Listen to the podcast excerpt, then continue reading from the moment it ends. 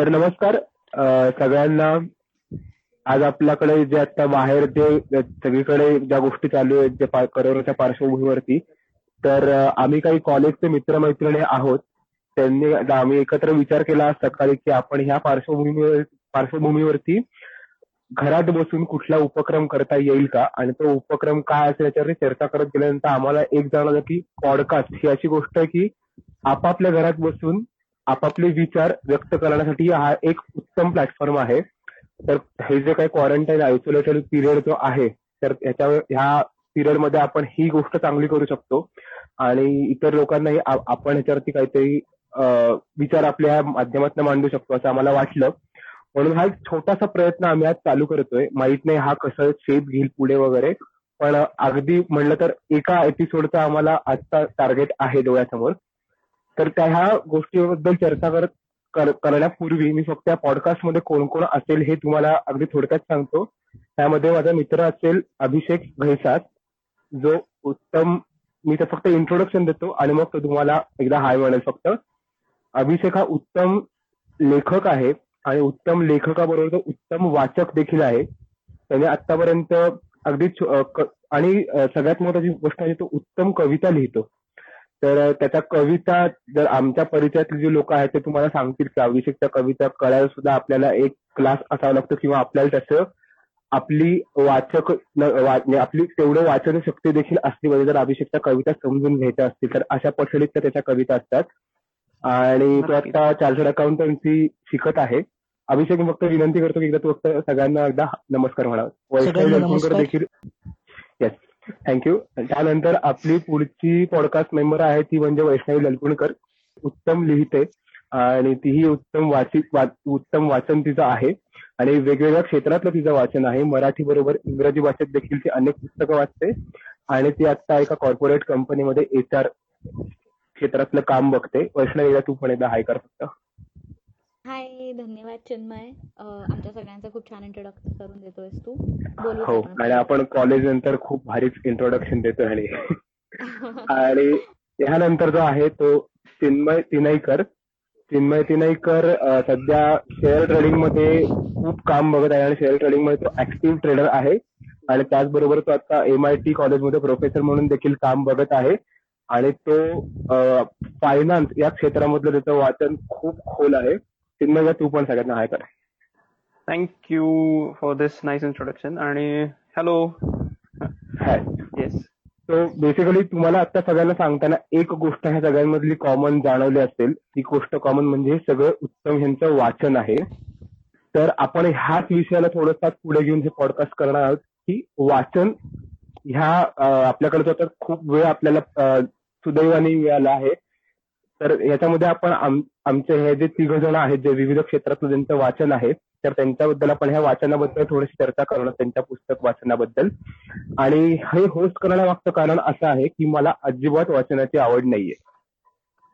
So माझ्या माझ्याहून चांगला होस्ट करणारा कोणी नसू शकतो कारण मला त्यांच्या पॉडकास्ट मधनं ultimately at the end of the day काही वाचनाची आवड निर्माण झाली तर चांगलंच होईल तो जास्ती वेळ न वाया अगदी तुला एक हम्म. अ, आत्रेचं इंट्रोडक्शन मी करून देईन.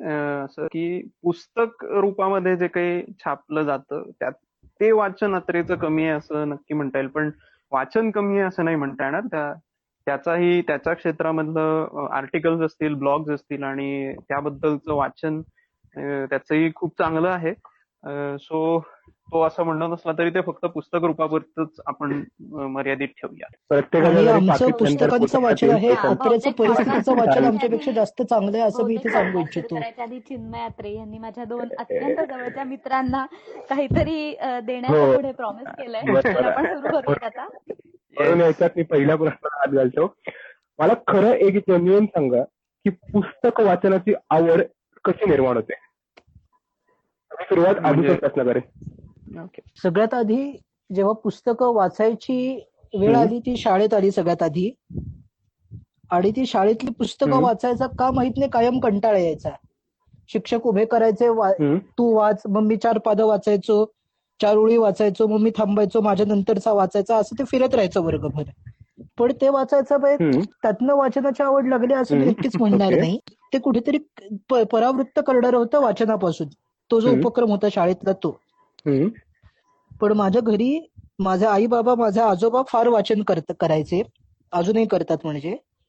तर त्यां ते. सतत म- माझे आजोबा मला वेगवेगळ्या गोष्टी सांगायचे लहानपणी. त्या रामायण महाभारतातल्या असतील शिवाजी महाराजांच्या असतील.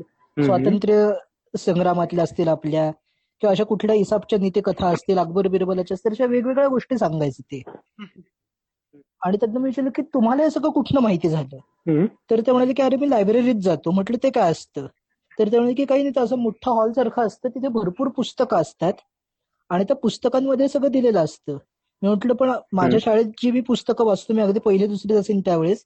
म्हटलं ते एबीसीडी असतं कधी कधी दोन आणि दोन चार. असतं असं असतं. तुमचं असं वेगळं काय? तर ते म्हणाले तुझ्या अभ्यासाची पुस्तकं आहेत जी तुला झेपतील अशीच आहेत. पण तू लायब्ररीत गेलास तर तशा पुस्तकांपासून.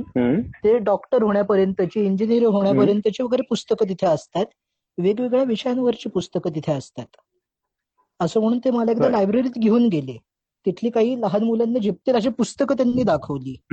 ते होतं इसापच्या नीतिकथांचं पुस्तक होतं ओके मग मला त्यात कळलं की ओके हे ज्या गोष्टी सांगतात मला त्या अशा वेगवेगळ्या पुस्तकांमध्ये दिलेल्या आहेत.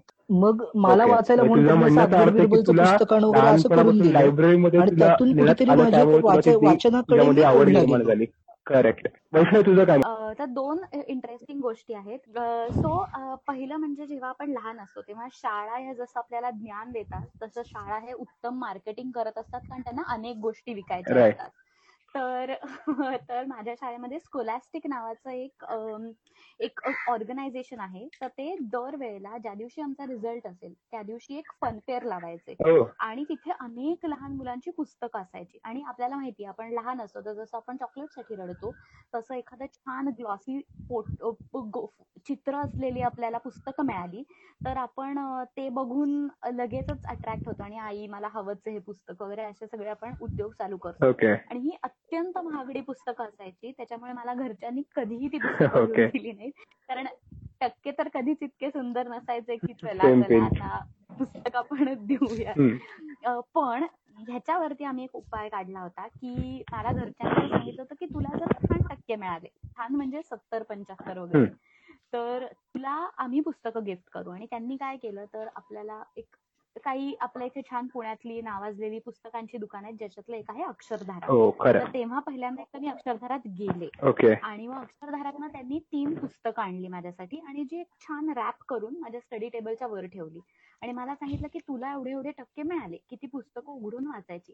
ज्याच्यासाठी मी अभ्यासही करायला लागले आणि तिथून मग मला ती पुस्तकं मिळवायची आणि मग ती वाचूयात आता. म्हणून ते एक मोटिवेशन अचीवमेंट सारखं ते घडलं. ही पहिली गोष्ट झाली जिथून मला चला आपण पुस्तकं वाचू शकतो आणि त्याच्यात एक अभ्यास सोडून आपलं नेहमीचं जग सोडून काहीतरी वेगळ्या सफारी करायला मिळतात. म्हणून मी वाचायला लागले. ओके. दुसरी गोष्ट अशी झाली की मी थोडीशी मोठी झाले सहावी सातवीत होते आणि थोडं मराठी पुस्तकांचंही कळायला लागलं होतं. आणि माझे आजोबा मुंबईहून आले होते. आणि ते जेव्हा आले होते तर तेव्हा मी त्यांना सहजच आणि महाभारत लागलं होतं टीव्हीवर. तर मी त्यांना म्हणाले की मी अशी पटकन म्हणाली की काय करणं? असं का वागतोय? त्यांनी पटकन कृष्णाच्या साईडला आणि पांडवांच्या बाजूने लढायला पाहिजे. तर त्यावर ते मला म्हणाले की असं तुला का वाटतंय? तर मी त्यांना सांगितलं की मला एवढ्या एवढ्या गोष्टी माहितीये इतक्या वर्षांच्या. तर त्याच्यावर ते म्हणाले की पण तुला माहितीये का करणं कसा होता ते? तर मी म्हणलं नाही. म्हणून त्यांनी माझ्या हातात पहिलं मराठी पुस्तक म्हणजे माझं मृत्युंजय. आणि त्यांनी मला सांगितलं की कुठलंही पुस्तक जे आहे हे तुला एखाद्या व्यक्तीबद्दलचं एखाद्या कॅरेक्टर बद्दलचं जजमेंट स्वतः करायला शिकव ओके तुला करणं कसं आहे हे अनेक शंभर लोक सांगतील पण तुला करणं कसा कळतोय हे तुझं तुला पुस्तकातनं कळेल. सो अशी माझी मराठी पुस्तकं वाचायची सवय लागली ओके सुरुवात झाली. मस्त. मग मी असं समजतो तुला मोटिवेट अशा पद्धतीने करण्यात आलं त्यामुळे तुझ्यातली आवड निर्माण झाली असं मी म्हणायला हरकत नाही बरोबर? येस आणि कॅरेक्टर जजमेंट सुद्धा. ओके कॅरेक्टर जजमेंट त्यातलं तुला. ग्रेट ग्रेट आणि आता मी चिन्मयकडे वळेन. चिन्मय तुझा तुझा याच्याबद्दल काय म्हणणं आहे? तुझी आता आवड कशी निर्माण झाली? हॅलो माझ्या घरी वाचनाची खूप आवड आहे. माझ्या आई वडिलांना त्यांचं कलेक्शन खूप मोठं आहे. आमचे नातेवाईक किंवा इतर म्हणजे मी लहानपणी बघायचो तर लोक सगळी एक निदान दहा पंधरा पानं तरी चाळायची आणि पुस्तक घेऊन बसणं हे मी बघितलं होतं. सो त्यामुळे मला कुठेतरी अशी त्यावेळेला तर आपल्याकडे काही फोन नव्हते. आणि म्हणजे टीव्हीवर जे कार्टून होते तर बाकी काही नाही. सो मग वेळ घालवण्यासाठी म्हणून वीणा गवाणकरांचं एक होता कारवर हे माझ्या हातात आलं पहिल्यांदी. आणि रंगबिरंगी चित्रांचं ते पुस्तक होतं. सो म्हणून मी ते उघडलं. आणि माझी पुस्तक वाचनाची जी काही आवड आहे ही खरं सांगायचं तर पहिल्या Okay. दहा पानांपुरतीच आहे. हा आणि म्हणजे मग पुस्तकं वाचल्यानंतर अं, शाळेमधले शिक्षकांशी माझं बोलणं व्हायचं त्या पुस्तकांविषयी आणि मग ते जरा इतर विद्यार्थ्यांपेक्षा मला जास्त म्हणजे गप्पा मारायचे थोडक्यात सांगायचं तर. माझे वडील माझ्याशी बोलायचे त्या पुस्तकांविषयी आणि हा एक अं, बरं वाटतं ओके.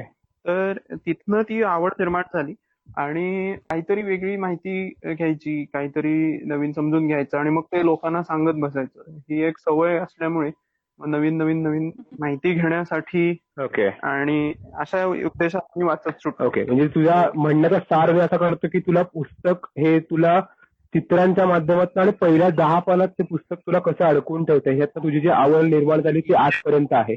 बरोबर? आता मी काही चित्र नाही वाचत पण माझी जी पहिली दोन पुस्तकं मी तिसरी तिसरी तीन चारच्या ह्याच्यात तर ही दोन पुस्तकं मला मिळाली आणि ती त्या Right. ह्याच्यावरनं अं, सुरू याला अनुसरून मला पुढचा एक प्रश्न आहे. असं एक खूप क्लिशे वाक्य आहे की नेव्हर जज अ बुक बाईट्स कव्हर तर मला. तुम्हाला एक प्रश्न विचारायचा आहे की मी हा असा माणूस आहे की मी पुस्तक अख्खं वाचत नसलो तरी पुस्तक उलट करतो आणि त्याच्या मागचं जो काय मलपृष्ठ असतं ते मी अख्खं वाचतो आणि मला ते पुस्तक मी जज करतो आणि त्यातलं काय सार आहे हे मला समजतं एक अंदाज लावता येतो. बरोबर. तुम्ही पुस्तक हातात घेतलं की तुम्ही जज करता का त्याच्या कव्हरवरनं अभिषेक. सगळ्यात आधी मी असं करायचो म्हणजे तू म्हणालास तसं मी मलपृष्ठ वाचायचो प्रस्तावना वाचायचो.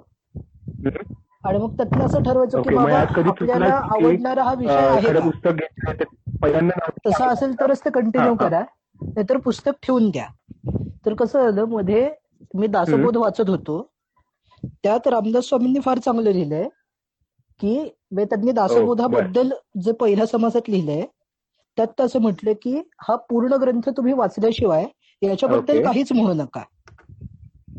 मग चांगलंही म्हणू नका वाईटही म्हणू नका कुठलीच याची परीक्षा करू नका जोपर्यंत तुम्ही हा ग्रंथ पूर्ण वाचत नाही. आणि. तिथे मला कुठेतरी स्ट्राईक झालं की ओके. म्हणजे त्यांना आपण मोठे संत म्हणू परमेश्वराचा अवतार म्हणू किंवा एक समाज प्रबोधनकार म्हणू. तो माणूस खूप म्हणजे हे गेला की हरकत आधी नाही आवडलं never तर त्याच्याकडे. फिरकणारही नाही. आवडलं. ते कंटिन्यू कराल त्या त्या विषयावर. ओके हा. ओके त्यामुळे माझा पूर्ण काय म्हणायचं एक पॉइंट ऑफ व्ह्यू बदलला या बाबतीतला. तर आता मी आधी फक्त ओके. मलपृष्ठ आणि प्रस्तावना वाचून थांबायचो. आता एक सुधारणा मी असं म्हणेन की निदान मी अर्ध. पुस्तक वाचून मी पूर्ण सुधारलो नाहीये. येस पण मुखपृष्ठाचं म्हणशील? तर आजकाल तर जेव्हा जिथे आपण मार्केटिंग इतकं जास्त हायली स्किल्ड लेवलनी वापरतो तिथे मला असं वाटतं की आउटलाईन वाचणं खरंच गरजेचं आहे. कुठली पुस्तकं कशी आहेत ते वगैरे. पण मला आतापर्यंत साधारण असा अनुभव नाहीये. कारण की मे बी तुझा पुढचा प्रश्न असेल की तुमचा जॉनर काय आहे. तर. मी खूप स्पेसिफाय नाही करत. की कुठल्या जॉनरचं पुस्तक आहे किंवा काय. पण हा मी थोडीशी आहे त्या टाईपची रीडर की मला जर खरंच एखाद्या पुस्तकाचं मुखपृष्ठ सुंदर दिसलं. कारण की. जसं की तुलाही माहिती आहे, आपल्या कॉलेजमध्ये आपण एका खूप थोर मुखपृष्ठ चित्रकारांना बोलवलं देखील होतं. तर त्यांच्याशी मी जे बोलले की आता जी मुखपृष्ठ डिझाईन केली जातात तर ती साधारण पुस्तकामध्ये आत कॉन्टेंट काय आहे त्याच्याशी रिलेटेड असतात. सो आपण. पटकन जज करू शकतो.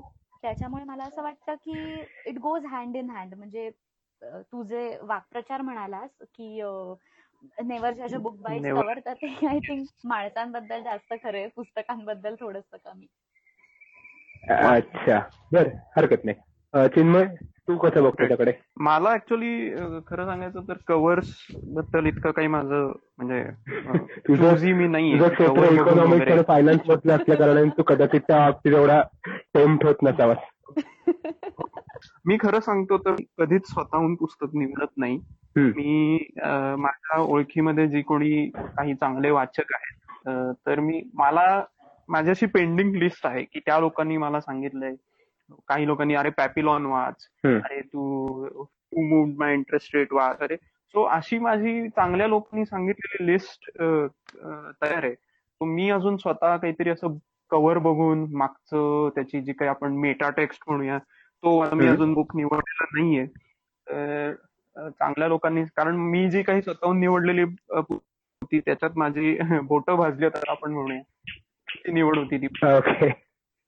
तर ओके मी Okay. सजेशन पुस्तकं वाचतो.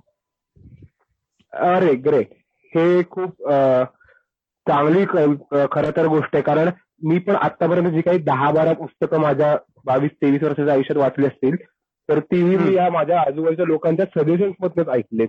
बरोबर. पुढचा प्रश्न आपण एक थोडा फनी प्रश्न घेऊयात. किंवा सध्या म्हणतील की आपण एक ओव्हर रेट आणि अंडर रेट अशी गोष्ट म्हणतो. जगात बरोबर. तर अगदी क्विकली प्रत्येकाने डोक्यात येणारा एखादा ओव्हर रेटेड लेखक आणि एखादा अंडर रेटेड लेखक असे मला वाटतात. ही दोन नावं पटकन सांगू शकता? आपण सुरुवात वैष्णव करूया. एखादा ओव्हर रेटेड लेखक आणि एखादा अंडर रेटेड लेखक. वैष्णवी? अच्छा वैष्णवी पासून मला अभिषेकपासून नाही थोडा. प्रभाच्या विरुद्ध क्रम ओके थँक्यू आय थिंक हे थोडस हा थोडा डिप्लोमॅटिकली आन्सर करण्याजोगा प्रश्न आहे. तर मला हरकत नाही. लेखक लेखक हे असे लोक आहेत की स्पोर्टिंग घेतील. I think so so I think overrated. म्हटलं तर मला दोन लेखक वाटतात एक म्हणजे चेतन भगत आणि दुसरा. दुसरे दुसरे म्हणजे पावलो अगदीच कारण मी खूप प्रयत्न केला पण मला त्यांची. बरीच पुस्तकं एक अनेकदा वाचून सुद्धा त्यांना नेमकं काय म्हणायचं ते थोडं मे बी माझी तेवढी कपॅसिटी नसेल आणि. मला म्हणायचं झालं तर मी सांगेन की मी प्रेम ह्या जॉनरशी रिलेटेड फारच कमी पुस्तकं वाचते.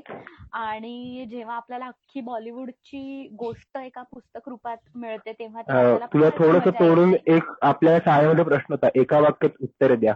तसं मी एका शब्दात उत्तर मागितलं असल्या Sorry. फक्त ओव्हर रेटेड. आणि अंडर रेटेड हा आणि अंडर रेटेडमध्ये मला वाटतं की सुधा मूर्तींचं नाव यायला पाहिजे कारण त्यांना खूप आपण एका माझं अंडर रेटेड उत्तर ठरलेलं आहे ते म्हणजे दमा मिराजदार. ओके. आणि कारण मिराजदारी असं हे त्यांचं पुस्तक मी वाचल्यानंतर म्हणजे काही काही तास नाही काही दिवस काही आठवडे हसण्यात माझे गेले. आणि म्हणजे सॅडली मी जेव्हा लोकांना विचारतो मिराजदार वाचलंय का तुम्ही? तर ते नाही म्हणतात. म्हणजे आणि पु ल देशपांडेंमुळे काय झालं ते थोडेसे मागे पडले. पु ल देशपांडेंच्या सीडी म्हणून म्हणून मिराजदार मागे पडले पण ते खूप चांगले विनोदी लेखक आहेत. ओके आणि ओव्हर रेट पण चेतन बघत नक्की. म्हणजे तो डिफॉल्ट आन्सर आहे त्याचा. आणि ओव्हर टू अभिषेक. तुझं काय म्हणणं याच्यावरती ओव्हर रेटेडमध्ये मी संदीप खरेंचं नाव घेईन. पर्सनली मला ते ज्या जॉनरचं लिहितात ते आवडत नाही. आणि पब्लिक जे त्यांचं उदो उदो करतं ते कुठेतरी पटत नाही मला म्हणून त्यांचं नाव घेईन मी. अभिषेक Okay. मला नाव ऐकू नाही आलं. मला परत. मी म्हटलं ओव्हर रेटेडमध्ये मी संदीप खरेंचं नाव घेईन. अच्छा अच्छा अच्छा. ओके. आणि अंडर रेटेडमध्ये मी पु ल देशपांडे असं म्हणेन. कारण पु ल देशपांडेंना आपण विनोदापुरतं मर्यादित ठेवलं. आपण बटाट्याच्या चाळीतल्या जोक्सवर हसतो. पण त्या प्रत्येका वाक्या वाक्यातून त्या. माणसांनी एक विचार मांडलेला एक तत्वज्ञान मांडलेलं आहे. ते आपण कुठेतरी विनोदाखाली दडपून ठेवतो आणि फक्त हसत बसतो. त्याच्यावर विचार करणं जे अपेक्षित होतं पुलंना तो आपण कुठेतरी करत नाही असं मला फार आता वाटायला लागलंय. मग ते त्यांच्या जोकवर वारंवार हसून आता मला हे वाटते ओके कमाल हे ते थोडस विचार करण्यासारखं खरीच बाब आहे ही. आय थिंक मलाही एक पॉइंट इथे ऍड करायला आवडेल की ओव्हर रेटेड अंडर रेटेड तर डेफिनेटली आपले सध्याचे मिलेनियलचे आवडते शब्द आहेत हे. पण पूर्वी पुस्तकांमुळे लेखक जाणला जायचा. आजकाल लेखकांनी. स्वतःची मार्केटिंग स्ट्रॅटेजी इतकी उत्तम केली क्या आहे की लेखकांमुळे एखादं त्यांचं पुस्तक आपल्याला कळतं आणि मग आपण ते वाचायला जातो ग्रेट या तर वसंतराव देशपांडे एका मुलाखतीत बोलत होते. त्यांना विचारलं होतं की. नाटकातली गाणी गाताना काही शब्दांचे ब्रेक यायचे चालीनुसार त्या त्या. तर त्यामुळे कधी कधी अर्थ बदलायचे. की असा शब्द वेगळा उच्चारला जायचा. त्याबद्दल तुम्हाला काय वाटतं? ओके. तर त्यात वसंतराव असंच म्हणत होते की त्यावेळेस जे बालगंधर्व असतील दीनानाथ मंगेशकर असतील किंवा अन्य त्यावेळेसचे थोर कलावंत असतील. ते म्हणे जास्त विचार नाही करायचा गाण्याचा की मग कवीने काय अर्थाने गाणं लिहिलं असेल नाटकातलं सीन कसं आहे वगैरे किंवा मी जे पात्र करतोय त्याची भूमिका काय हा ते विचार करायचे नाही. तर जे त्यांचे संगीत दिग्दर्शक होते. त्यांनी जी चाल लावून दिली त्यांनी जसं गायला सांगितलंय तसं ते गायचे. ती लोक बळे वसंतरावनी इथे फार छान सांगितलं की ती लोक काही फार विचार वगैरे करायची नाहीत फक्त आपल्या गुरुशी किंवा आपल्या संगीतकाराशी ते इमानदार होते. आणि आज म्हणजे वसंतराव त्यांच्या काळात असं म्हणाले की आज आमच्याकडे इमानदारी सोडून बाकी सगळे विचार आहेत हो कमाल. त्यामुळे हे कुठेतरी लेखक साहित्याशी रिलेट होतं म्हणून हे शेअर करावं असं वाटलं इथे. ग्रेट. आणि माझ्या मते सगळ्यात ऐकत असलेल्या लोकांना एव्हन लक्षात आलं असेल की आम्ही अभिषेकच्या पद्यांमध्ये किंवा गद्यांमध्ये गोष्टी समजून घ्यायच्या असतील तर स्वतःचा अभ्यास किती लागतो? हे इंट्रोडक्शनमध्ये म्हटलेल्या वाक्याच्या त्या अनुभूती तुम्हाला आली असेल कदाचित. पुढे जायचा प्रश्न मला एक असा लोकांचा. काही लेखक असे असतात की ह्याला आपण काय म्हणत मायथॉलॉजी म्हणूया किंवा काय असं मिथ्स म्हणता येतील की ह्यांची पुस्तकं असं एक हाईप आहे की पटकन कळतच नाहीत वाचूच नका. उदाहरणार्थ तर ग्रेसांच्या कविता असतील किंवा देवदत्त पटनाईकची पुस्तकं असतील तर हे जनरल माहितीच आहेत पब्लिकमध्ये की ही काय पुस्तकं वाचण्यासारखी जे डोक्यावरनं जातात बाउन्सर पडतात वगैरे वगैरे. तर तुम्हाला असं वाटतं का की असे अशा पुस्तकं अशा लेखकांची पुस्तकं वाचण्याला तुमचं काही प्रिपरेशन लागतं? का गरज नाहीये? सुरुवात तर करा. आपोआप जमेल. हळूहळू जमेल. ह्या तुम्ही शंभर गोष्टीकडे कसं बघता? चिन्मय. मी कोसला हातात घेतलं होतं नेमाड्यांचं आणि अगेन मला माझ्या एका शिक्षकांनी सांगितलं की अरे तू नाही वाचलंस असं कसं? तू वाचलं पाहिजे. सो अदरवाईज मी नसतं घेतलं. आणि मी मग असं सांगितलं पहिल्या दहा पंधरा पाना पन्नास पानांपर्यंत मी गेलो. आणि त्या माणसांची जी लेखनाची एक पद्धत आहे ती नाही पचली माझ्या झाली आणि मला माझी बौद्धिक पातळी कदाचित ते- ते समजून घेण्याची वाटत नसेल किंवा काही असेल. पण हो मला असं वाटलं की ते वाचण्यासाठी मला वेगळी काहीतरी बैठक असावी लागेल काहीतरी दुसरी तयारी असावी लागेल. आणि. मगच मी त्यांचं पुस्तक वाचून ते समजून पचवू शकेन. सो नक्कीच असे काही लेखक आहेत आणि ते वाचन करण्यासाठी तुम्हाला आधी दुसरं काहीतरी वाचन असण्याची ओके. आहे. बरं म्हणजे तुमची तेवढी आकलन शक्ती निर्माण झाली की तुम्हाला किंवा तुमचा तितका अभ्यास असेल तर त्यांना नक्की काय म्हणायचं हे तुमच्यापर्यंत पोहोचू शकेल. बरोबर बरोबर. अभिषेक तू कसं बघतोस? चिन्मय म्हणाला त्याच्याशी मी बऱ्यापैकी सहमत आहे कारण जेव्हा आपण एक माणूस जे काही लिहितो. त्याच्यात त्यांनी जे काही ऐकलेलं आणि वाचलेलं असतं ते लिहिण्याच्या क्षणापर्यंत.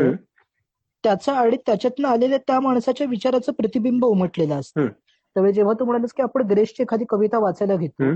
तेव्हा ग्रेसने त्यांच्या आयुष्यात जे काही साहित्य वाचलं असेल. जे काही सिनेमा बघितले असतील गाणी ऐकली असतील. किंवा बाकी त्यांनी जे काही स्वतःच्या डेव्हलपमेंटसाठी केलं असेल. या सगळ्याचा कुठेतरी इम्पॅक्ट त्यांच्या लेखनावर पडलेला असतो बरोबर त्यामुळे मला ग्रेस वाचताना मराठीतले बाकीचे काही कवी वाचणं गरजेचं वाटतं पण आधी बालकवी वाचा कुसुमाग्रज वाचा मगच ग्रेस वाचा असं मी म्हणणार नाही. तर ग्रेस वाचता वाचता पॅरलली बाकीचं वाचन मी चालू ठेवलं पाहिजे. ओके. आणि पॅरल वाचनात मी असं सांगेन की फक्त तुम्ही आता कविता वाचते तर फक्त अजून चार लोकांच्या कविता नका वाचू. तर वेगवेगळ्या विषयांचं वाचन चालू ठेवा. म्हणजे पुराणांचं पौराणिक आशयाचं काहीतरी वाचा काही सामाजिक आशयाचं वाचा व्याकरणाचं काही वाचा कारण ते कुठेतरी संदर्भ येत असतात. ओके. किंवा काही इतिहासाचं काहीतरी वाचा. अशा ह्याच्यातनं ते सगळं मी संपृक्तता झाली त्याची की ते कुठेतरी कळायला लागलं. चौकस वाचनाची आवश्यकता आहे असं हा. मग त्या चौक बरोबर कुठेतरी एका एखादा संदर्भ आपल्याला लागतो आणि मग ते किती भारी आहे असं जाणवतं हो. बरोबर आहे. आणि ह्याचा तर ह्या प्रिपरेशनची गरज आहे. वैष्णव तुझं काय म्हणणे येस सो जसं अभिषेकने खूप सुंदरपणे पॉइंट आउट केलं की प्रत्येक लेखकाच्या आयुष्याचा इम्पॅक्ट हा त्याच्या लेखणीत दिसून येतो. आणि जसं तुझा प्रश्न होता की मिथ्सची रिलेटेड सो मला याचा खूप चांगला अनुभव आला. होता पुन्हा शाळेकडेच जाईन मी.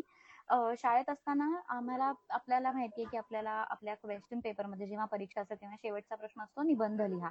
आणि त्याच्यात घर असं आलं होतं जेव्हा आणि त्याच वेळेला आम्हाला मराठीच्या पुस्तकामध्ये उत्तम कांबळ्यांची. कविता होती म्हणून मी अगदी जाऊन आई समजून घेताना हे पुस्तक आणलं आणि मी ते वाचलं आणि ते सगळंच्या सगळं माझ्या त्या निबंधात. उतरलं आणि मग मला माझ्या ज्या मराठीच्या शिक्षिका होत्या त्यांनी खूप छान की खूपच छान अं, लिहिलाय निबंध आणि अख्ख्या वर्गासमोर तो वाचून दाखवला आता झालं असं की मी ह्याच जॉनरची थोडीशी जास्त पुस्तकं वाचायला. लागले तर एखादं पुस्तक कळणं किंवा ते जर आपल्याला कळतंय नाही कळत आहे तर मला वाटतं की जसं इवन चिन्मय तिनेकर खूप करेक्टली म्हणाला सुरुवातीला की ते वाचून बघितल्याशिवाय. नाही कळत की ते आपल्याला कळतंय का ते नाही कळत. ते आणि हे खूप सिमिलर आहे तुझ्या पहिल्या प्रश्नाशी की Right. बघून आपण पुस्तक घेतो का सो इट बरोबर, is kind of an analogy analogy there की मी जर पुस्तक वाचलंच नाही आणि मी दहा पानांच्या पुढे गेलेच नाही तर मला कळणारच नाही की ते पुस्तक कसं आहे ते.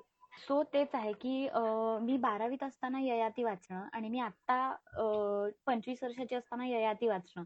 ह्याच्यात खूप फरक आहे. माझ्या आकलन शक्तीत फरक पडलेला असतो. मला आले माझी परिस्थिती बदललेली असते. मला आलेले आलेले अनुभव वेगवेगळे असतात.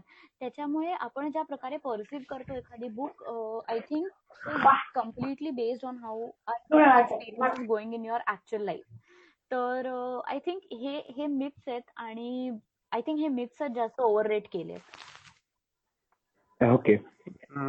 ओके म्हणजे मला मी तुला प्रश्न विचारू इच्छितो. कारण तू सुरुवात तुझी स्वतःहून अशी केली होतीस की मला थोडं वाचनाची आवड कमी आहे. तर म्हणजे असं ही दोन कारणं असतात म्हणून आम्ही नाही वाचत दुसरं ओके. सगळ्यात अगदी महत्वाची गोष्ट म्हणजे मला ज्या पुस्तकांमध्ये चित्र व्हिज्युअल्स जास्त असतात ती पुस्तकं प्रचंड. आवडतात. किंवा अगदी अगदी सोपं उदाहरण तर अशी म्हणजे माझ्या हा अशी खूप पुस्तकं आहेत. जसं म्हणजे अ, उदाहरणार्थ सचिन तेंडुलकरची बायोग्राफी जे पुस्तक आहेत त्यात ती मधल्या पाण्यात जी फोटोज असतात ते बघितल्यानंतर आतलं वाचण्याची जी उत्सुकता निर्माण होते ना ते मला आवडतं. बरोबर. दुसरं उदाहरण द्यायचं झालं तर अशी काही सुधा मूर्तींच्या गोष्टी पुस्तकं फॉर दॅट मॅटर की त्यांनी एक गोष्ट घेतलेली असते जी दोन तीन पानांमध्ये संपते आणि त्यांना नेमकं काय म्हणायचंय हे पुस्तकातलं कळतं. तर अशा साच्यातली जी पुस्तकं आहेत ती मला अगदी पटकन आवडतात वाचायला. पण अशी फार कमी पुस्तकं. आहेत. त्यामुळे माझं. वाचन अडलं दुसरी गोष्ट म्हणजे मला सजेस्ट केलेली पुस्तकं वाचायला जास्त आवडतात. आणि मी तुमच्या सहवासात गेले अनेक दिवस कमी आहे. त्यामुळे माझं पुस्तकं वाचणं कमी आहे. तर ही. छोटी छोटी कारण आहेत. मला वाचनाचा कंटाळा आहेच अर्थात पण आवड निर्माण व्हायला अ, तितकं आतमध्ये कॉन्टेंट असेल तर मी नक्की वाचतो. अपार्ट ऑफ दॅट मला ऑडिओ व्हिज्युअल गोष्टी पटकन जास्ती माझ्या मला शिरतात माझ्या डोक्यात. बायोग्राफी जी होती ती तू काही दिवसात संपवलीस. कारण तू प्रोफेशनल असेल सुब्रतो बक्षी तर ते तू काही दिवसात संपवलं. राईट म्हणजे हे म्हणजे विषयाशी धरून आहे. विषय कमी आहेत. वाचन कमी नाही म्हणता येणार. आपण विषय कमी आहेत असं म्हणूया. करेक्ट आणि I am more of audio visual person मला युट्यूबवरचा व्हिडिओ दे. मला पटकन डोक्यात घुसतो तो. बरोबर. ते वाचनामध्ये मला ते सगळं कॅल्क्युलेशन मला ते. हवे येतात त्यामुळे हा एकच कारण आहे. पण मी म्हणलं होतं की. तुमच्याबरोबर राहून राहून ती मला किंवा तू जनरली मला जी बरोबर. मध्यंतरी जी पुस्तकं दिलीस वाचायला. तो Yes. आता बरी परिस्थिती आहे, असं मला हरकत नाही. अगदीच अगदी इव्हन मी आता प्लेबुक वरती जी पुस्तकं आहेत, जे ऑडिओ बुक तीही प्रिफर करते एक्झॅक्टली किंमत असेल की मध्ये मस्कची बायोग्राफी वाचत होतो. ती माझ्या मते थ्री फोर्थ झाली होती वन फोर्थ जी राहिली होती ती मी ऑडिओ बुक ऐकली. Elon Musk Elon Musk so तो एक अनुभव वेगळाच होता की ते आणि इतकं. छान वाटत होतं. एक नरेशन इतकं चांगलं होतं. एकतर आपण मी पुढे हा प्रश्न विचारणार पण त्यात थोडंसं सांगून ठेवतो की इंग्रजी वाचताना थोडंसं ते अंडरस्टँडिंग मग त्याचा एक थोडासा कंटाळा आणखी. पण जेव्हा ते ऐकत होतो ना इट इज मोर ऑफ कोणीतरी मला सांगतंय परत ती गोष्ट. आणि आणि त्यांनी ते इतकं छान पद्धतीने नरेट केलेलं असतं. बरोबर. बरोबर. की ते सोपं असतं समजून घ्यायला. येस सो त्याला त्याला एक थोडासा बगल देत प्रश्न फक्त पुढचा विचारतो कारण विषय निघालाच ते म्हणून. की आपण जनरली सगळे मराठी मीडियम मधनं आलो किंवा आपण आपली मातृभाषा मराठी आहे. प्रायमरी भाषा मराठी प्राथमिक. तर असं होतं का की तुमचं की इंग्रजी पुस्तक आणि मराठी पुस्तक असेल तर आपण पटकन मराठी उचलतो तर ह्याच्या मागे काही तुम्ही कसं बघता की अभिषेक माझं असं म्हणणं आहे की मराठी तर मला जन्मतः येते त्यामुळे मी मराठी पुस्तकांना प्राधान्य देणार ते मी वाचणारच. पण मी शाळेत असताना कॉलेजमध्ये असताना इंग्लिश शिकलोय ते वाचू शकतो मला समजतं. आणि माझ्यासमोर इंग्रजी पुस्तक आहे. एखादं तर मी ते नक्की घेईन. मी त्याचा अनुवाद बाजूला ठेवला असेल पण माझं म्हणणं पडतं की मला ती भाषा येते. मी अगदी मी काय माझं प्रभुत्व नसेल त्या भाषेवर. पण मला ती समजते. त्या आत काय लिहिले ते मला कळू शकतं. मग मी त्याला प्राधान्य ते वाचायला प्राधान्य देईन कारण तरच माझी ती भाषा कुठेतरी प्रगत हो. होईल त्यात कुठेतरी ऍडव्हान्समेंट येईल.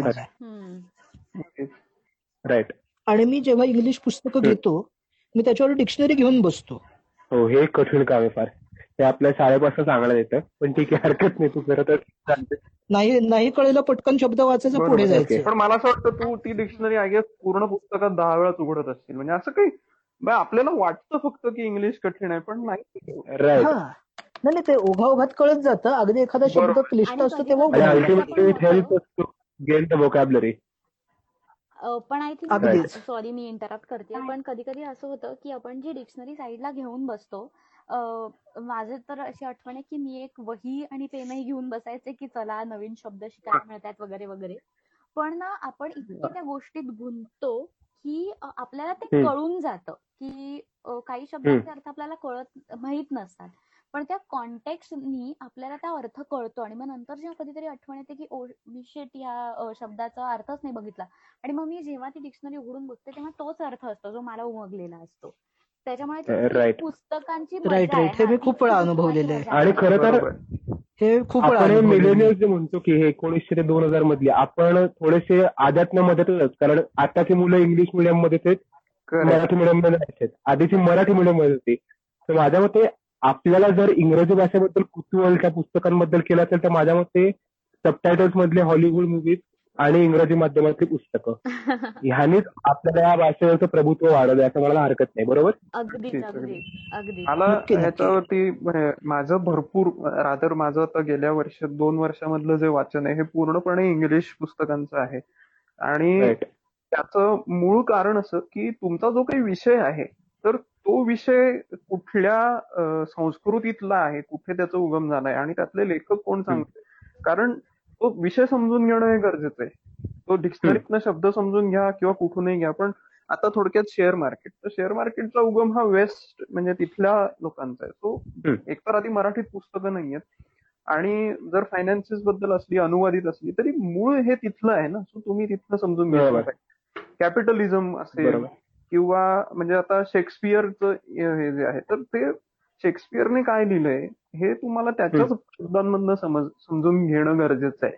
तर म्हणजे पु ल देशपांडेंचं एखादं पुस्तक अनुवादित झालं समजा इंग्रजीमध्ये तर ते इंग्रजीत वाचून तुम्हाला त्याचा जो लहेजा आहे त्याची जी मजा आहे ती नाही समजणार.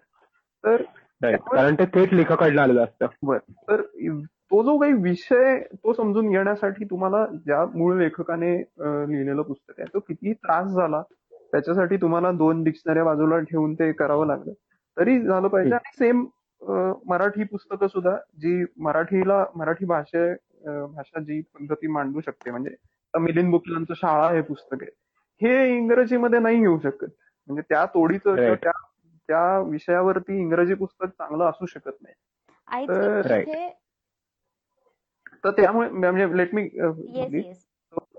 सो त्यामुळे विषय पुस्तकाचा विषय समजून मग त्याची भाषेची निवड केली पाहिजे. की मला काय वाचायचं तर मी थोडं असहमत असं असेल की इथे इथे पिक्चरमध्ये ही गोष्ट होती की तो अनुवादक किंवा ती अनुवादिका किती कुशल आहे ना ह्याच्यावर सुद्धा खूप गोष्टी डिपेंड आहेत. आता आता हे बघ ना मी उदाहरण देतो तुला. Old man and the sea आणि एका कोळीयाने या दोघांमधलं कुठलं चांगलं पुस्तक आहे हे नाही ठरवता येणार कारण पु ल देशपांडेंसारख्या ताकदीच्या माणसाने त्याचा अनुवाद केलेला आहे.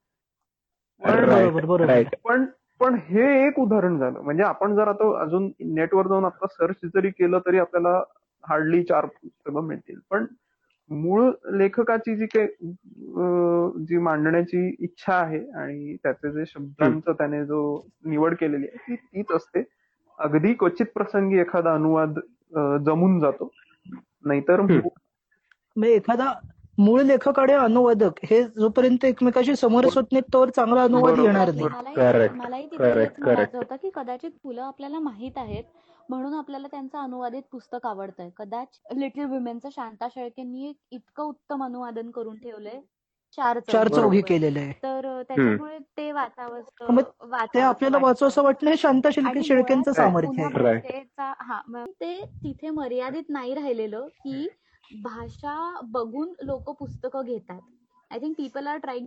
To explore more they want to right search out for more तो ते तिथे मर्यादित नाही राहिले. नाही पण मला पुन्हा माझा मुद्दा इथे ठासून मी अर्ध्या सेकंदात सांगण्याचा प्रयत्न करतो की काही विषय जे आहेत हे इंग्रजी भाषेमधनच वाचले गेले पाहिजेत आणि काही विषय जे आहेत ते. मराठीमधनच वाचले गेले पाहिजे कारण ते त्या Right. बरोबर बरोबर. मातीतनं जन्माला आलेले आहेत. सो तुम्ही त्याला अर्थात. नाही दुसऱ्या म्हणजे भाषेमध्ये तो तो जॉग्राफिकल एक्सपिरियन्स त्या त्याच इथला असतो अर्थात. अगदीच. राईट तर आपण आता एबीपी परत जाऊया. येऊयात तर आता अभिषेकने जे माध्यमांचा आता इथे जे मुद्दा मांडला अभिषेक हा तुलाच प्रश्न आहे. मी तुला जास्ती ओळखतो असं म्हण- म्हणतो म्हणून मी हा प्रश्न तुलाच विचारतो की सध्या असे ट्रेंड्स आहेत की पुस्तक आहे तर लोक पटकन विचारतात कुठलं हवंय? किंडलचं हवंय का हार्ड कॉपी हवे? तर माझ्या मते आपण असं म्हणू की वाचनातली हा. माध्यमं सुद्धा बदलतात. तर तुझ्यासारखं आपण म्हणू की हार्डकोर रीडर. जो फक्त हार्ड कॉपीज प्रिफर करतो. तर तू असे अनेक लोक आहेत. ज्यांना अशी काही लोक आहेत की. आम्हाला पुस्तकाचा वाच देखील आवडतो. अशी अनेक नाही. सगळे हो. जे वाचतात ते सगळे बरोबर. हेच म्हणतात. राईट पण गिवन अ चॉईस तुम्हाला समजा दिलं असं की किंडल घे वाच. तर तुमचा ते वाचन शक्तीचा इथे काही फरक पडतो का? म्हणजे की अरे काय पटकन डोक्यात घुसेनच झाले. असं काही होतं का नाही होत? म्हणजे होऊ शकतं नाही पण तुझं काय होतं? का तू कधी प्रयत्न केलास का तुझ्या भीतीने कधी प्रयत्नच नाही केलास? नाही नाही हे बघ. याच्यात आता मी असं सांगतो की जे माझं अवांतर. वाचन आहे ते मी हार्ड कॉपीतच केलं आजवर ते सॉफ्ट कॉपीत फार. केलेलं नाहीये. आणि माझ्या अभ्यासाच्या रिलेटेड असेल किंवा कामाच्या संदर्भातलं जे. वाचन असेल तर माझे सगळे संदर्भ माझे सगळे रिसोर्सेस हे जास्त ऑनलाईन आहेत. त्यामुळे मला वाचायला कंपल्सरी लॉग इन करावं लागतं नाही वाचायचंय ते जर तुला आम्ही किंचित वाचायला दिलं तर तू वाचलाच देखील आपण की आता फॉरेस्ट येईल तू वाचलं त्याच्यात तुझ्या पण आजवर कधी मी त्यात तुझा जे आपण वाचन वाचन केल्यानंतर जे सॅटिस्फॅक्शन मिळतं. ह्याचा तुला काय वाटतं का की फरक पडतो नाही पडत. बाबा असं काही? थोडा डीप आहे प्रश्न पण नाही नाही, तेच सांगतो मी की आजवर मी कधी किंडलवर असं अवांतर वाचलेलं. नाहीये. मी एकदा वाचून बघेन नक्की प्रयत्न ट्राय नक्की करीन मी ते. मी काही मला त्याच्यावर पॉझिटिव्ह निगेटिव्ह काय म्हणणं अरे, राईट कारण मी. सलग हॅरी पॉटरची सातच्या सात पुस्तकं वाचली होती आणि मला तिसरं प्रिझनर ऑफ ॲस्काबॅन मिळालं नाही. मला त्याचं ई बुक वाचावं लागलं. आणि मला अजिबात ते. पुस्तक आवडलं नाही. मला ती वाचनाचा जो वेळ होता ते अजिबात आवडलं नाही. तर हार्ड हार्ड. कॉपी जी एक काय म्हणता येईल आपण? फील म्हणूया. ते हातात पुस्तक घरणं. मग अशी म्हणालास ना, पुस्तकाचा वास आणि ह्या सगळ्या गोष्टी. तर हे एक थोडस म्हणजे काय इमोशनल ही अटॅचमेंट आहे.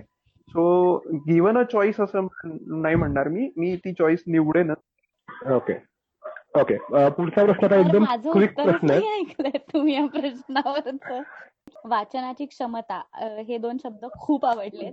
कारण वाचनाची क्षमता किती असते ऑनलाईन वाचायला? आणि अभिषेक घैसास जे म्हणाला की ते तो खूप उत्तमपणे म्हणाला की कामासाठी मी ऑनलाईन बघतो कारण आपल्याला कामही पटपट संपवायची असतात. आणि पुस्तक पुस्तक ते पुस्तक रेंगाळत राहतं आपल्या त्याच्यात. ओके आता पुढचा क्विक प्रश्न तुम्हाला सगळ्यांना. ठीक आहे? आता सगळ्यांकडे खूप वेळ सध्या कारण सगळे घरात बसणार आपण. ठीक आहे? तर मी असं बोलत नाही की तुम्ही लेटेस्ट पुस्तक कुठलं वाचाय माझा प्रश्न इतकाच आहे तुमच्या आतापर्यंतच्या वाचनामध्ये आलेलं सगळ्यात उत्तम उत्तम हे तर उत्तम उत्तम नाही पण हे पुस्तक मला कोणाला तरी सजेस्ट करावं असं वाटतंय असं कुठलं पुस्तक आहे? म्हणजे माझा प्रश्न मी समजून घ्या. मला खूप मला कदाचित टाटा पुस्तक खूप आवडलं. पण हे पुस्तक वाचा रे तुमच्याला वेळ तर प्लीज हे पुस्तक वाचा.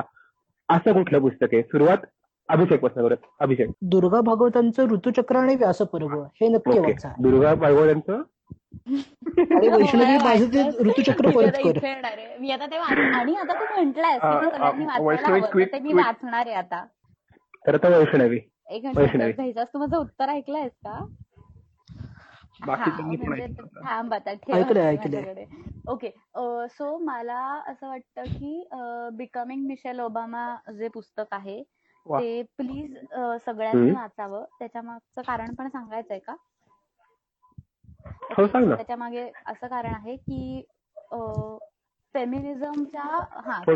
फेमिनिझमच्या फोफावत्या काळामध्ये अ, स्त्री आणि पुरुष यांची अ, यांची समान बांधणी आखून देणारं पुस्तक येते त्याच्यामुळे ते प्रत्येकाने नक्की वाचायला Okay. Becoming Michelle Obama becoming Michelle. Obama आणि माझं माझी काही जी काही दोन तीन रेकमेंडेशन त्यातलं पहिलं तुला चिन्मय तुला नक्की पटेल ते म्हणजे द प्रोफेशनल बाय सुब्रतो बापशी. भारतातल्या प्रत्येकाने ते वाचलंच पाहिजे कंपल्सरी आणि दुसरं सेपियन्स होमोडेस युआल नोआ हरारी यांचं खूप छान पुस्तक सेप- म्हणजे द. प्रोफेशनल ठीक आहे तर मित्र सगळ्यांच्या तिघांचं म्हणणं तर असं सगळ्यांना आपल्याकडे वेळ आहे. तर अभिषेकच्या मतानुसार व्यासपर्व आणि ऋतुचक्र ही दुर्गा भागवतांची पुस्तक आहेत. ती तो रेकमेंड करतोय. वैष्णवीच्या मते बिकमिंग मिशेल ओबामा हे पुस्तक ती रेकमेंड करते. आणि चिन्मयच्या मते द प्रोफेशनल सुब्रत बक्षी यांचं आणि सेपियन हेच ते रेकमेंड करतोय. आणि द प्रोफेशनल खरंच वाचा पुस्तक अप्रतिम आहे. तर ते तुम्ही नक्की वाचा. आणि माझ्या मते हेच पुस्तक मी रेकमेंड करेन. कारण ते खरंच उत्तम पुस्तक आहे. तर धन्यवाद. तुम्ही सगळ्यांनी मला मी जे प्रश्न विचारले ते तुम्ही उत्तर दिलेत. आणि मी अगदी क्लिशे वाक्य सांगतो की येस येस मी नक्की प्रयत्न करेन. मी मला एक डायलॉग सुचला होता मला तो पण काही उत्तरात नाही वापरता आला. पण हो, सांग ना कुठला. हे बाकी सगळेच याच्याशी रिलेट करतील. While by reading the lines we also learn to read between the lines right त्यामुळे हा खरं एक प्रश्न तयार होऊ शकतो की हे अगदीच की एक पुस्तक आपण एकदा वाचतो तर दुसऱ्यांदा वाचल्यानंतर त्यातनं परत एक नवीन अख्खा अर्थ कळतो. ते अनेकदा होतं. त्यामुळे मला वाटतं रिडिंग आणि रिरीडिंग ह्या दोन्ही कला मला हरकत नाही. जे आता क्वारंटीन मध्ये घरी बसलेत जे वाचत नाहीत त्यांच्यासाठी तुम्ही तिघांनी पण मी पण माझ्या बाजूने एक उत्तर देईन की वाचनाची आवड लावून घेण्यासाठी वाचनाची सुरुवात करण्यासाठी काय करावं? काय सजेस्ट करावं अभिषेक. आपल्याला जे. आवडतं? त्याबद्दल वाचावं. मला मुळात एक म्हणजे जरी मी वाचक असले तरी मला असं वाटतं की एक मिनिट. पहिल्याचं उत्तर देण्याआधी मी एका वाक्यात उत्तर देतो. तुम्हाला वाचण्याची आवड नसेल आणि पुस्तक वाचत असेल तर एकमेव पर्याय आहे, पुस्तक हातात घ्या. हा मग मी पण साधारण त्याच लाईनवर सांगणार होते की पुस्तक हातात घेऊन give it a try so बरोबर. आणि जर तुम्हाला वाचन ही. क्रिया आवडत नसेल तर ऐका निदान पुस्तक. राईट हा म्हणजे याला मी सांगेन की. पुलंचं कथाकथन ऐकायला लागा काहीच नाही अभिषेकने जे सांगितलं तेच. तुमच्या आवडीचा विषय निवडा. त्यातलं एखादं चांगलं पुस्तक छोटस पुस्तक घ्या कारण भीती वाटते आपल्याला पुस्तक उघडताना की काय किती वाचणार आहे. सो असं पहिलं पुस्तक घ्या. आणि दुसरी सगळ्यात छोटीशी गोष्ट मी रोज दहा पानं वाचणार. असं सुरुवात करून वाचत घ्या. जेव्हा तुमची दोन चार महिन्यानंतर एक दोन पुस्तक होतील तेव्हा बरं वाटेल तुम्हाला. सो दहा पानाच्या याने सुरू करू शकता. आणि यात मी अजून एक सांगू इच्छितो. आता. अरेबियन नाईट्स असतील तर त्याची लहान मुलांसाठीची पुस्तकं मिळतात. आणि जे मूळ अरेबियन नाईट्स विस्तृत पुस्तक आहे भरपूर मोठे त्याचे काही खंड आहेत चार पाच खंडांमधलं ते पुस्तक आहे खरं तर. तर तेही बाजारात मिळतं. तर पहिल्यांदा तुम्हाला काहीच वाचायची आवड नसेल तर तुम्ही ते लहान मुलांसाठीच वाचा. त्यातनं काय एकदा तुम्हाला फॉर एक्झाम्पल अरेबियन नाईट्सची Great. गोडी लागली की. एका पॉइंटला जाऊन तुम्ही ते तीन खंडांचं पुस्तक नक्की आणणार आहात. करेक्ट करेक्ट करेक्ट करेक्ट आणि यातनंच तुम्ही स्वतःचा मार्ग शोधत जाल. नक्कीच. मग तीन. पानं ते. तीन खंड हा तुमचा प्रवास नक्की होईल. आधाराने- म्हणजे नको फुलांचे हे. हार कशाला? हा, नक्की. चला ऐका तर. तर सगळ्यांना हा कसा पॉडकास्ट वाटला हे तुम्ही तुमच्या जिथे कुठल्या प्लॅटफॉर्मवर येईल तिथल्या कमेंट्समध्ये कळवा. आणि त्याच प्रकारे आम्ही जेव्हा टाकेन त्यानंतर तुमची काही सजेशन्स असतील की आम्हाला ह्या विषयावरती काही लोकांची मतं ऐकायला किंवा ह्या विषयावरती चर्चा ऐकायला आवडेल तर त्या विषयाला मधले थोडेफार जे तज्ज्ञ असतील किंवा प्रयत्न आम्ही चांगलेच तज्ज्ञ करू त्या तज्ज्ञांशी पण आम्ही बोलून हा विषय आम्ही पॉडकास्ट मधनं मांडण्याचा प्रयत्न करू तर तेही तुम्हाला कोण वाटत असेल तर कळवा. आणि जर तुम्ही आमच्यासारखे कॉलेजमधली अशी मित्रमैत्रिणी असाल आमचं ऐकत असाल आमच्याच मार्फत म्हणजे आमच्याच कुठल्या प्लॅटफॉर्मवरनं सोशल मीडियातल्या आणि तुम्हाला यात इनो येत असेल तुम्हाला पार्टिसिपेट करत असेल तर तेही आम्हाला कळवा. शेवटचं बोलायचं अरे वा मी होस्ट आहे. पुढे तरी माझी काय मला शेवटचं एक म्हणायचं आहे की चिन्मय यात्रे मी धन्यवाद म्हणतो हो. धन्यवाद आमच्या सगळ्यांचं. इतकं पेशंटली सगळं ऐकून आमच्या घेतलं सगळ्यांचं नाही. तुझंच फक्त हो yes. Yes, no, no. thank you all. Bye. Bye. Bye.